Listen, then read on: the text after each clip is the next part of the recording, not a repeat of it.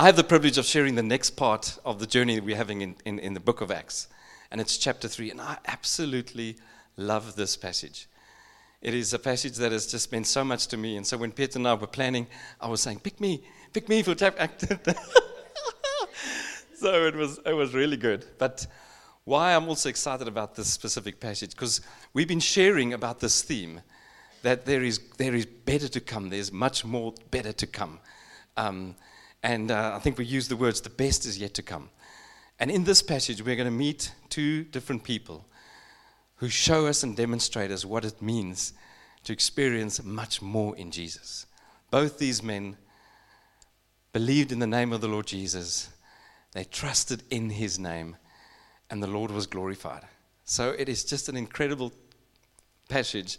And I'm going to first read the word, and then I'm going to break this open, and I just pray that we will be blessed, and I'm trusting the Lord for many things this morning. So let's just read it. It's in Acts chapter 3, from verses 1 to verses 10. Now Peter and John were going up to the temple at the hour of prayer, the 9th hour. And a man lame from birth was being carried, whom they had who lay daily at the gate of the temple that is called the Beautiful Gate, to ask for alms of those entering the temple. Seeing Peter and John about to go into the temple, he asked them to receive alms. And Peter directed his gaze to him, as did John, and said, "Look at us." And he fixed his attention on them, expecting to receive something from them. And Peter said, "I have no silver and gold, but what I do have, I give to you. In the name of Jesus Christ of Nazareth, rise up and walk." And he took him by the right hand and raised him up. And immediately his feet and his ankles were made strong. And he leaped up and stood and began to walk. And he entered the temple with them, walking and leaping and praising God. And all the people saw him walking and praising God, and they recognized him as one of those who sat at the Beautiful Gate of the temple, asking for alms. And they were filled with wonder and amazement at what had happened to him. Oh, what a passage. Heavenly Father, as we allow this word to speak to us, as Lord, you use the word that I've prepared, Lord, we don't want to be the same people when we leave this place today. Lord, you've called us here for a purpose, and I ask, Lord, that you will change us forever as we appropriate this word into our lives in Jesus' name. Amen. Amen. So just to kind of create a little bit of context, for the first few verses, we get the scene. The scene is set. We have this ability to see exactly who the characters are and what is happening in their lives. So in the first part, in Acts 3, verses 1 to 3, we see that John and Peter were going to the temple at 3 in the afternoon. It was at a time when the Jewish people would go to present their sacrifices for their sins. And it's just the context of Peter and John going to the temple, knowing that they have received the incredible blessing by the eternal Father, by Jesus, the Lamb, and just I can imagine this, that sticking to those routines and going to the temple to pray. So we've got this context. A lot of Jewish people coming up to the temple. And at the same time, we're introduced to the lame beggar. We understand that he's there. He's lame from birth. Luke is very specific with that. You need to understand that this man, his family, would have helped him throughout his life to do everything. He would never have known how to walk. And so somebody used to bring him there daily. People would used to know who he is because he'd be there begging for alms. And for many of us who've been in those spaces where we've been confronted with beggars in different places of the world, I know in my case, there's a pattern where they try and attract your attention as you're walking by and then quickly to the next person, hoping to just get your attention as they call to you. I can see that kind of happening as these people were leading up those steps out into the gate, the Beautiful Gate, and him trying to get their attention and catch their eye. Me personally, in those moments, I try not to catch their eye because something happens when you catch eye with that person in his desperation. So that's Ken. But what we read about now in verses 4 and 5 is that Peter notices him and he looks him in the eye. And it said in verse 4, and Peter directed his gaze at him, as did John, and then said, look at us. And then in verse 5 he said, and he fixed his attention, the beggar fixed his attention, expecting to receive something from them. And then in verse 6, we have this amazing statement that Peter makes. And he says, I have no silver and gold, but what I do have I give to you. In the name of Jesus Christ of Nazareth, rise up and walk. The stage is set for something to happen. We've discovered about these two specific people a little bit of their character. Firstly, for Peter, we realize from what he did in those actions that he was compassionate. He had a heart of compassion. He knew that this person needed something that he could not give. Money would not sort it out. He knew in his heart that he needed Jesus. And so he gave him Jesus. He brought Jesus into that moment. He, on behalf of Jesus, a servant of the Lord, brought Jesus to him. As he proclaimed, what I give you is what I have. In the name of Jesus Christ of Nazareth. He gave him Jesus. He gave him the name of Jesus.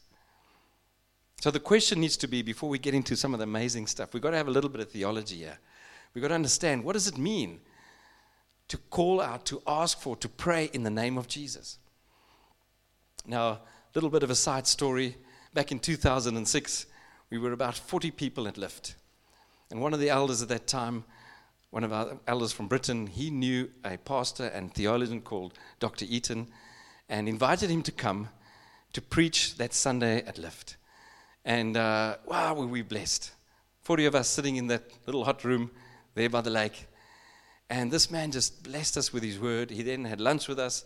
And as elders, he started just sharing with us. And he shared specifically what it means for us to pray in the name of Jesus. And boy, was I blessed. Little did I know. This is how amazing God is, and his foresight and his purpose. Dr. Eaton was actually part of the ministry and pastoral team that Piet was involved with. And that was only coming in 2014. And I was just so blessed to know that I knew this man and that he blessed us as a little church. And he said this specifically as we were sharing with us. And I remember I went and looked it up in some of my notes. And He said this, God's name is God's character revealed. It is God in action making known his name. It is God in action declaring his name. It is God acting out his name. It is God doing his name. And then he just said this wonderful thing to us. He said it's God being God and his purpose has been accomplished. And, you know, there's a lot that I said there. God's character being revealed in his name.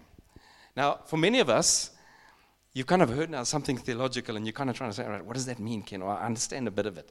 But actually, all of us here understand this concept in the normal realm. Most of us have experienced it, but those that have not experienced it don't want to experience it. Now you're wondering what it is. Well, this is what it's all about. This is what happens in the real world. We've all had that moment, or some of us, when all of a sudden, a Swiss policeman with his bulletproof jacket, his little earpiece, holding the side of his vest, stands in the road and points and says, "You there." And we know, with fear and trembling, we will move and park our car there because something's about to happen.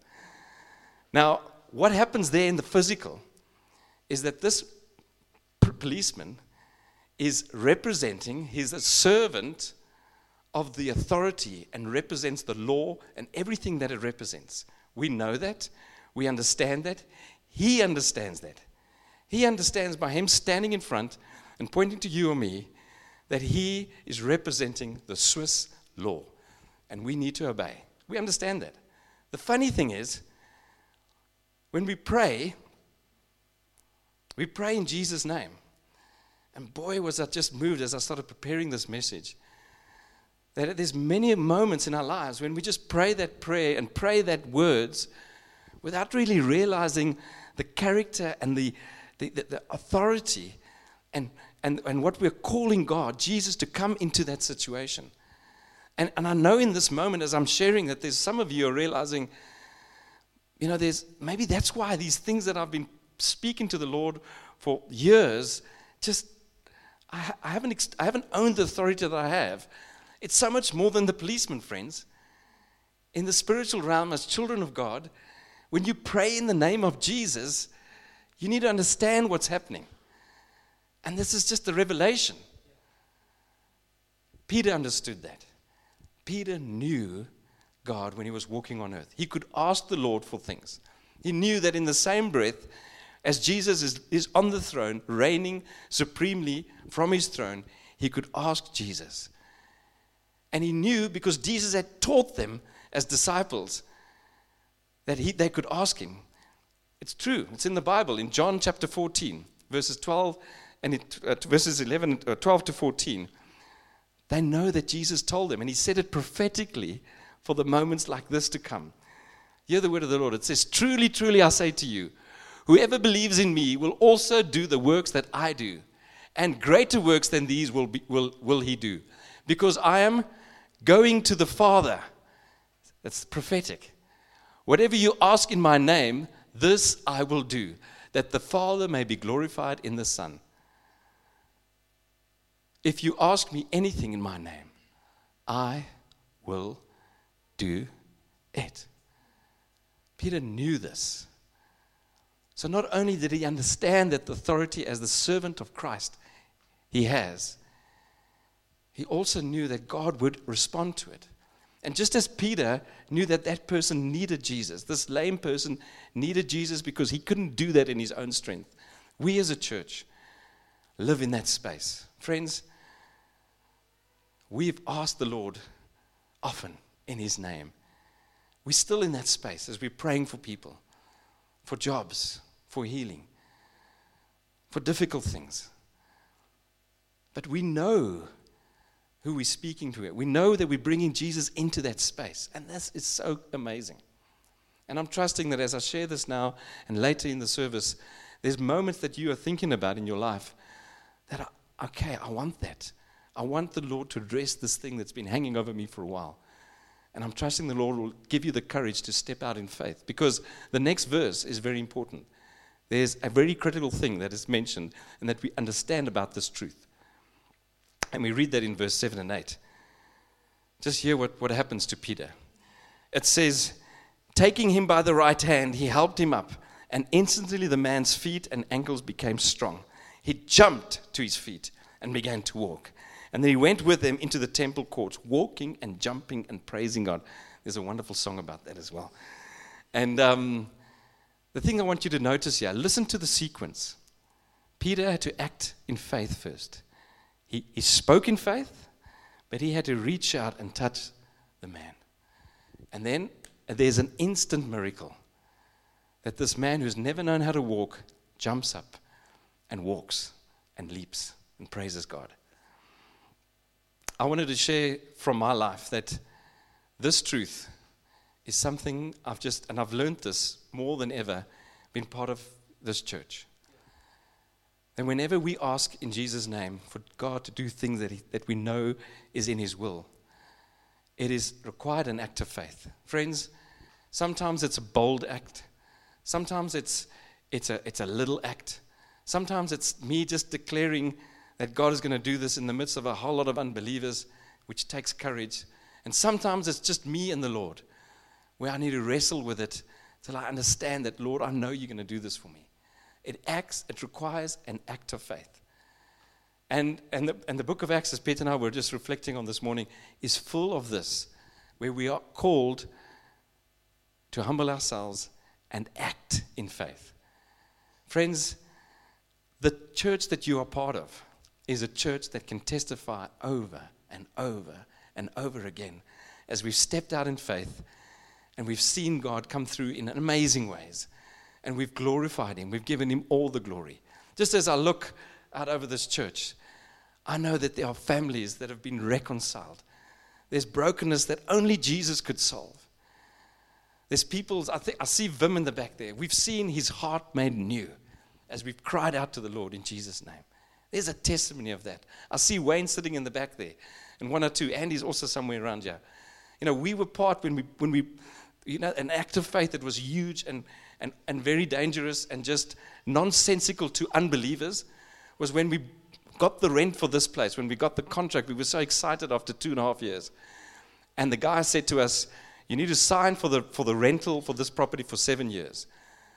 But we had to then, in faith, go and put an announcement in the Amtsblatt and say that on this corner in Bar, we will be a church. And if anybody has any objections, please notify us, and we couldn't be a church. But we had to first sign the lease for 7 years. I don't even know how much that money was, but we signed, Wayne. But we did it with fear and trembling, but we got together and we prayed outside this door. We walked around this building at night. We looked at the Amtsblatt every week, and we celebrated there was no one that was proclaiming anything against us. And by the fourth week, you couldn't hide our joy because we knew that we'd stepped out in faith, and boy, was it it took courage. But we knew that God had purposes and plans much bigger than we've got in our mind. And here we are today. And friends, this is just the beginning. As we declared in the beginning of this message, the best is yet to come. I'm challenging you that we will have to step out in faith more. That is what God does. And it's an exciting thing, but it takes courage. As a church, that's what God has called us to do. In Jesus' name. Trusting in the character, in all that he is, as we bring Jesus into those situations. And God becomes God. And we see his purpose has been fulfilled. It's an exciting space to be in. And I'm trusting the Lord for more. Now I've just got to catch up where I was. I got so excited. So Peter specifically shows us out of his character what it means to believe that and to act on that. And now what I'd like to do is also look at the beggar and give you a context as well of how he believed in the name of Jesus and what he received for believing in the name of Jesus. Now, as we know, back in Acts chapter 3, verses 4-6, I think that's where we're now caught up to. I got the nod from Rena, so I'm back on track. He was expecting one thing. He was expecting what he was able to do and what he'd done all his life. All the beggar could do was go to the gate, beg for money, and wait for people to respond. That's what he knew, that's what he expected, that's what he did with what he had. But Peter said, "Look at me." He got his attention. God had a plan to give him so much more than what he actually thought he needed. God gave him three things. Gave him faith, gave him healing, and gave him a new life. I'd like to show you that out of this specific text. Now, the faith piece, you've got to read a little bit further on. It's from verse 11 to verse 15. And what happens is he's jumping and praising and worshiping the Lord. And, of course, all the people see them and come running to them and think that Peter and John performed the miracle. And what Peter does is he points all the glory to Jesus. And in these verses, he directs it specifically to Jesus. And then we're going to get to verse 16 where he explains how this person was healed and why he was healed.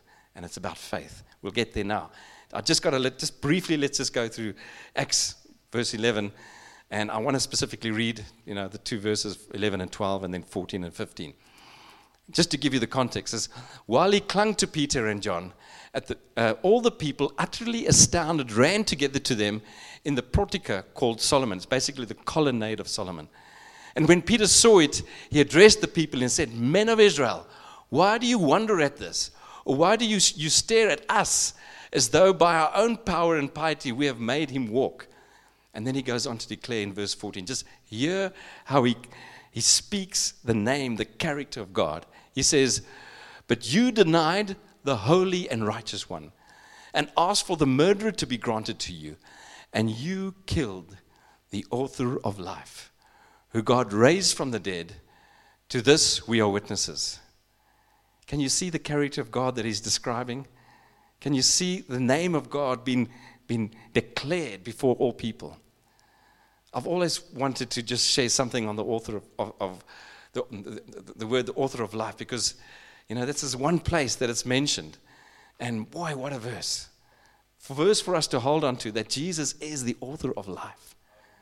Amen. And he just points to Jesus. And then in verse 16, he says this most amazing thing. And just hear what he says.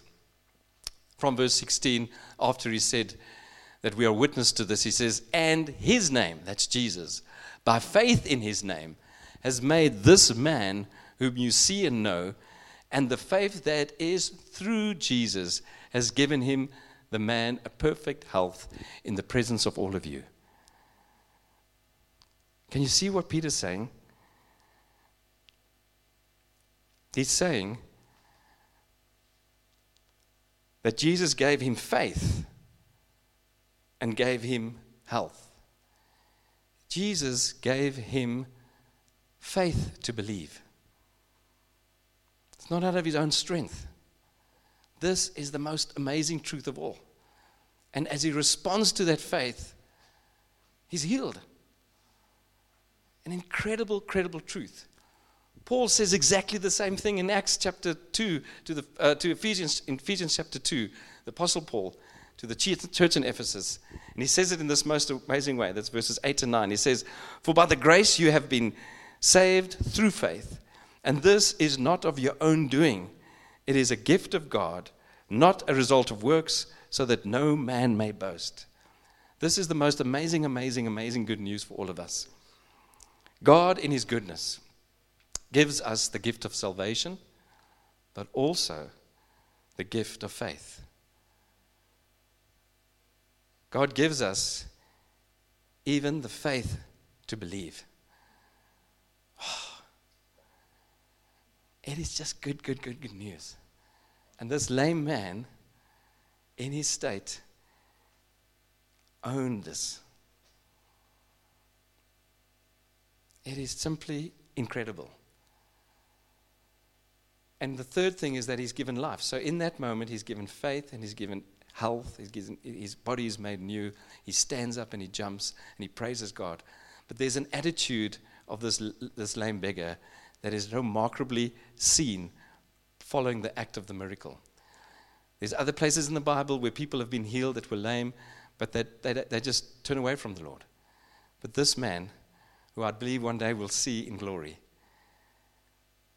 first thing he did is he went into the temple. He would never before been able to go into the temple because of his deformity. And he praises and worships God. His attitude, his life, he's no longer the man, the beggar, the lame man begging for food and money. He is God, salvation through the Lord Jesus Christ, because he believed in the name of Jesus. He received faith, he received healing, and he received life. Wonderful news. Friends, this truth, there's so much more to be shared out of Acts chapter 3, but I really felt that as I share about these truths of what it means to hold on to the name of Jesus and understand who we are, the authority in which we are speaking to people and sharing this with, that we need to spend time in this moment. Because the Lord is speaking to each of us. Some of us have realized that we've there's been moments where we haven't said, "Look at me," and when we think back, we think, "Lord, if only I had said to that person, I can't solve this with you, but I know Jesus can. Let me pray for you." And you would pray in the name of Jesus, and you're thinking of those moments and thinking, "Lord, I wish I can do that better." We want to be like this lame beggar in Acts chapter 3, verses 9 and 10, where we read, when all the people saw him walking and praising God, they recognized him as the same man who used to sit begging at the temple gate, called Beautiful, and they were filled with wonder and amazement at what had happened to him. Friends, everything that's happened here was to show to give glory to God. The miracle was secondary. What happens because of this is that God receives the glory. In everything that we do, wherever the Lord gives us, even when we should do everything to His glory. It's a bold statement, but everything that we need to do for God's glory. And this lame man did exactly that. And I'm just trusting as we just reflect on this truth. There's been so many moments in our lives that we can thank the Lord and just point it to Him. Friends, there are people that we know in our lives that when we share with them what He's done, it just doesn't comprehend in their senses. How could that person get a job when there's thousands of others with better qualifications? But for God's glory and for God's purpose, we've seen it happen as we've been praying. We've seen amazing things happen because we've trusted in the name of Jesus. And really, friends, I'm going to highlight 3 specific areas now, and I want us to appropriate that. I want us to make that ourselves. I want you to consider what I'm saying, but I wanted you to act in faith. Some people here in this building today, actually we can all stand as we're going to sing. There's some people with us today, and as I mentioned earlier, for the first time in your life, or just again you've realized that I have authority to pray in the mighty name of Jesus for that one thing, those things that have been over me for so long. But friends, I have felt as without preparing the message that you need to pray that. I can't pray that for you. So I'm going to encourage you, if you're in that space where there's something that the Lord has been, you know that it is there, but you want to be able to declare just like that policeman, but even more, and address it and get it out of your life. We've got some of our people in front here. I want you to come up and stand with them, and they will be with you when you pray that prayer in Jesus' name. We're going to celebrate how the Lord has delivered you and released you from those things. If you are in that group, you're welcome to move to the front. They're going to start praying for you at this moment. There's others of us that are in this church that we know and that we don't know that aren't believers. You maybe like church. You're a church person maybe, but you're not a Jesus person.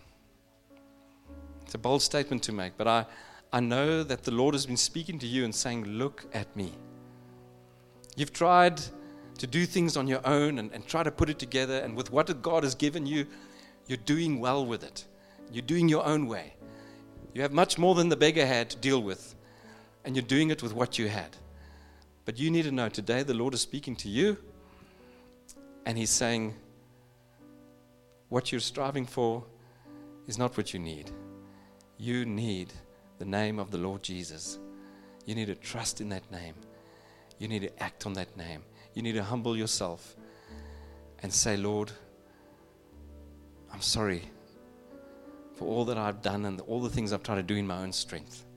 I know as I say these words, friends, that there's a battle going on. Because for some of you, you're saying, but you don't know me, Ken. You don't know the things I've done. I cannot approach a God because of the stuff I've done in my life and the people I've hurt.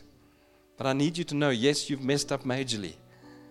And there is a price that needed to be paid for those sins. But Jesus paid that price on the cross. He paid that price on the cross. And He even just affirmed that through the resurrection. It is enough.